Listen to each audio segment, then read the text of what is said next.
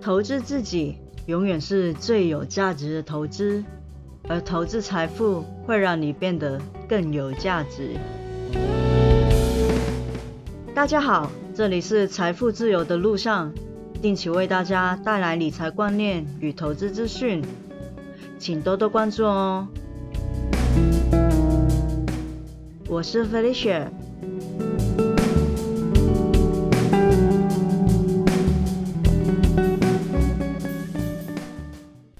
大盘这几天的走势都不错，尤其是加权指数，目前看来都是维持强势的反弹，四条均线都很稳定的站上了，看来有机会挑战前高。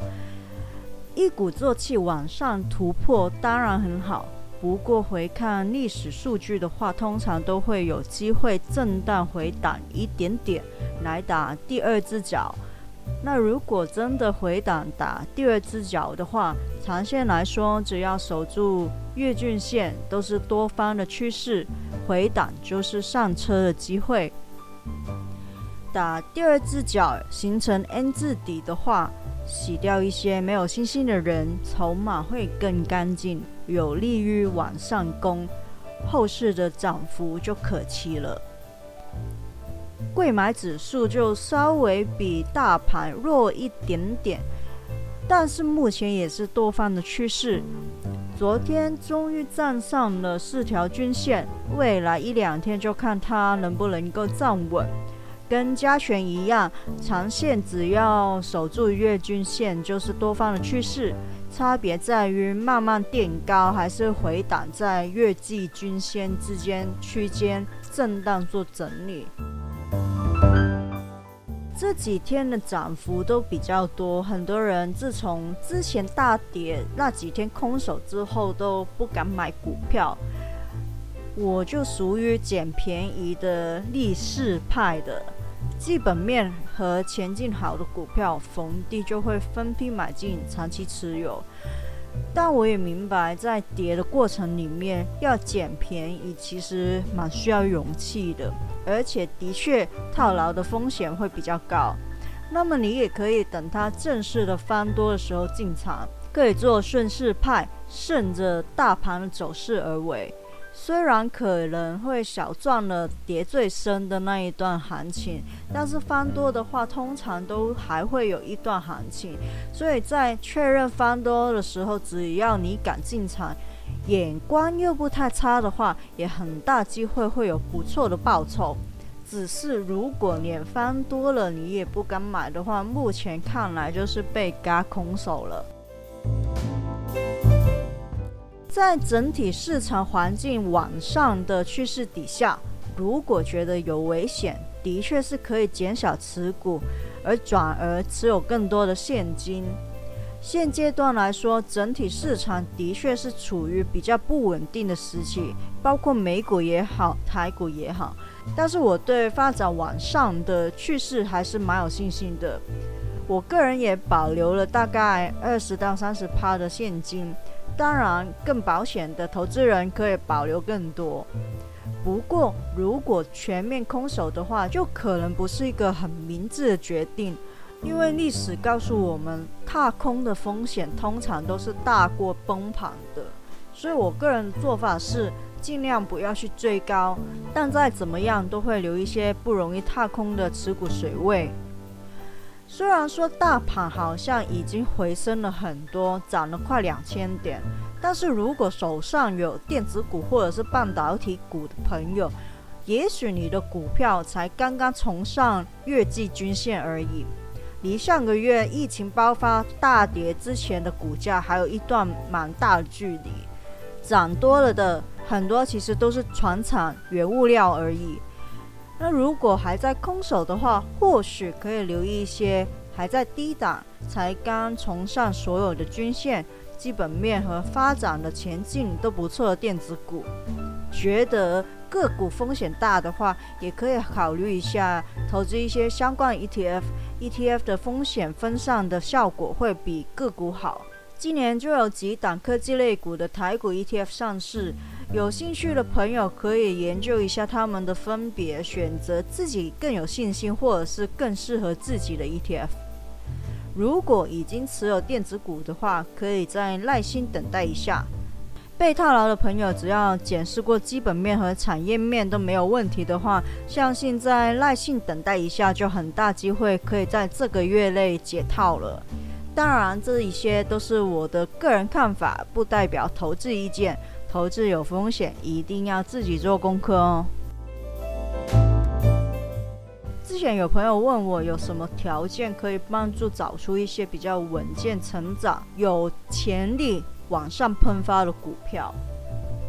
我就简单说一下。除了目前的股价要低于它内在的价值，要挑选稳健成长、股价又有机会喷发的，其实还有一些的条件。但是先声明啊，这不是百分百成功的必赚公式，要完全符合这些条件也不容易，但是它确实是相对能让你安心长期抱住好股票，同时股价有比较大的机会往上喷发的好公司。以下我会说我个人认为的五个条件，当然要五个条件要符合真的真的很难，所以如果有四个条件符合的话，那些公司都可以留意一下。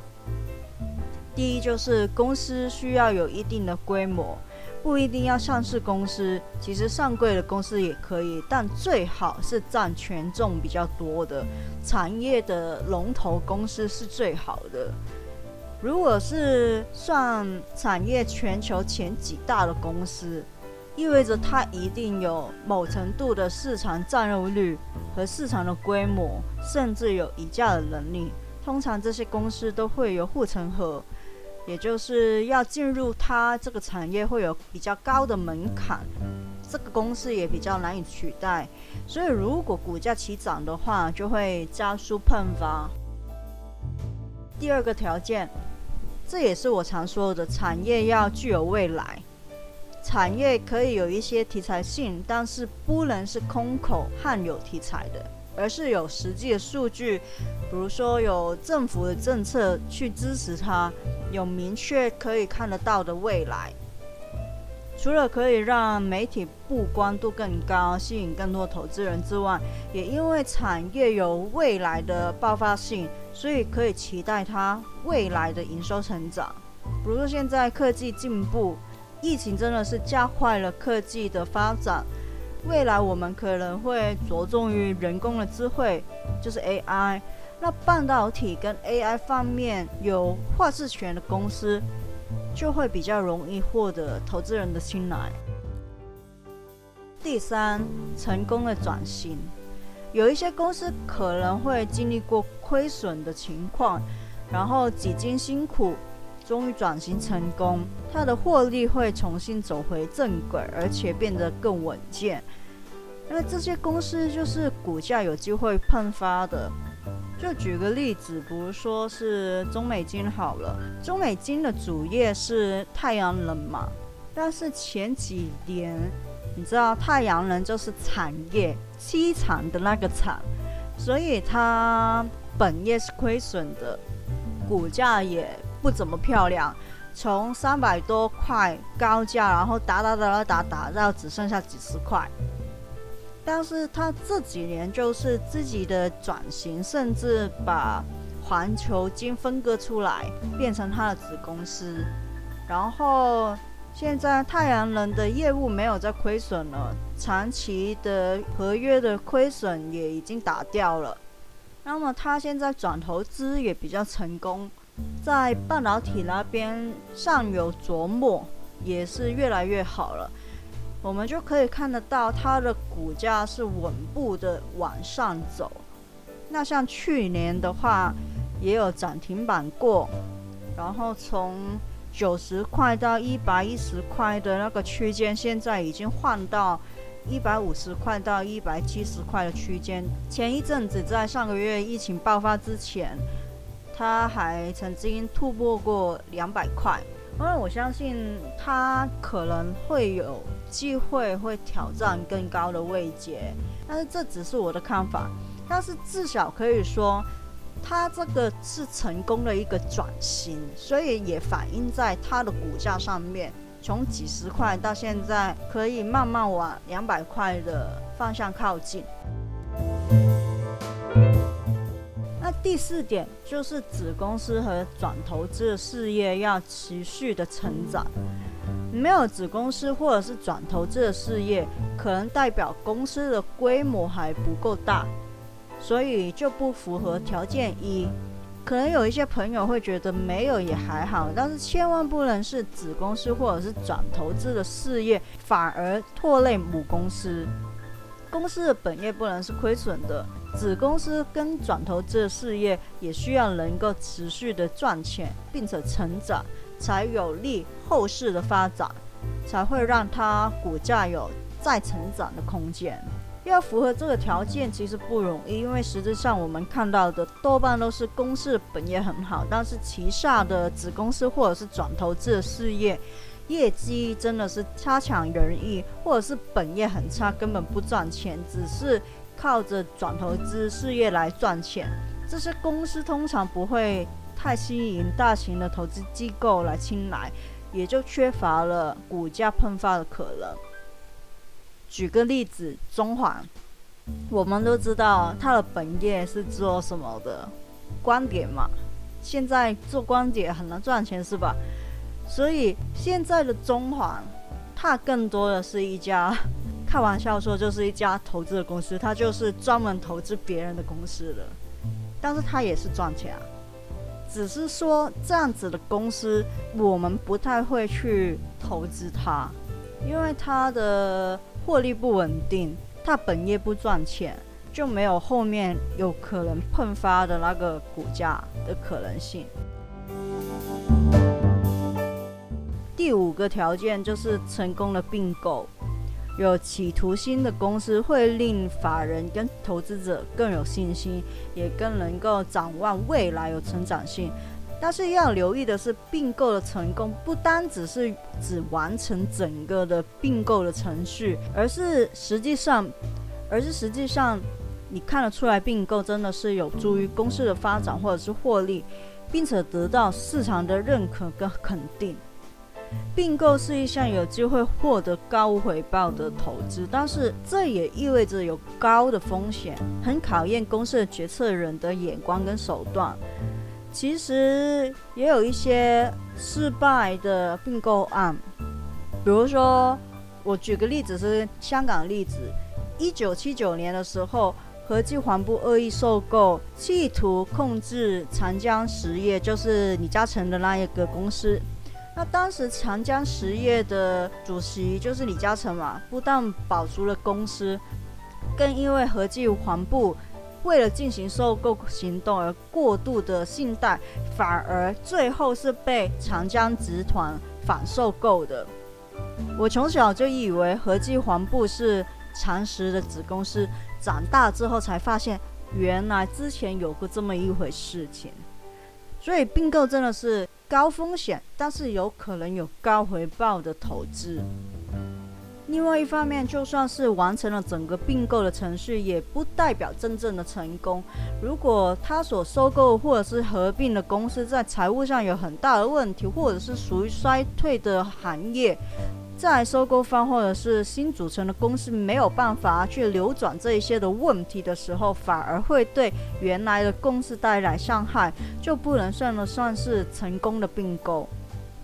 但是如果真的是成功的并购，很大可能就会让股价爆发性的往上喷发，潜在的回报可以是很大的。所以并购的项目的宣布，很多时候就能够吸引很多投资人的目光。在并购的项目上，除了要留意那个公司要并购的标的，研究它的可行性、收购价是否合理之外，也要看那个公司的主理人是谁，过去有没有相关的并购经验。因为公司的决策者是主宰着公司的命运，一个好的主理人、决策者，他会让投资者更有信心并购会成功，会认为他所带领的公司更有未来跟成长性的展望。以上就是五个我觉得稳定可以做长期投资，而且可以期待它往后有一段爆发上涨行情的筛选条件。也如同我之前所述的，要五大条件同时符合很不容易，如果只差一项条件不符合，也可以斟酌的考虑一下是否值得投资。有基本面再加上如果外在的环境理想的话，比如说在走资金行情的大多头，更有利于公司的股价喷发。当然资金源源不绝的流入股市的话，烂股也会有机会飙起来，只是这边探讨的是长期投资的标的，好股票才能够让人安心长期持有。今天的内容就到这里，希望大家喜欢。如果喜欢的话，请订阅我的节目，分享给更多的朋友听听看。我是 Felicia， 我们下次见哦，拜拜。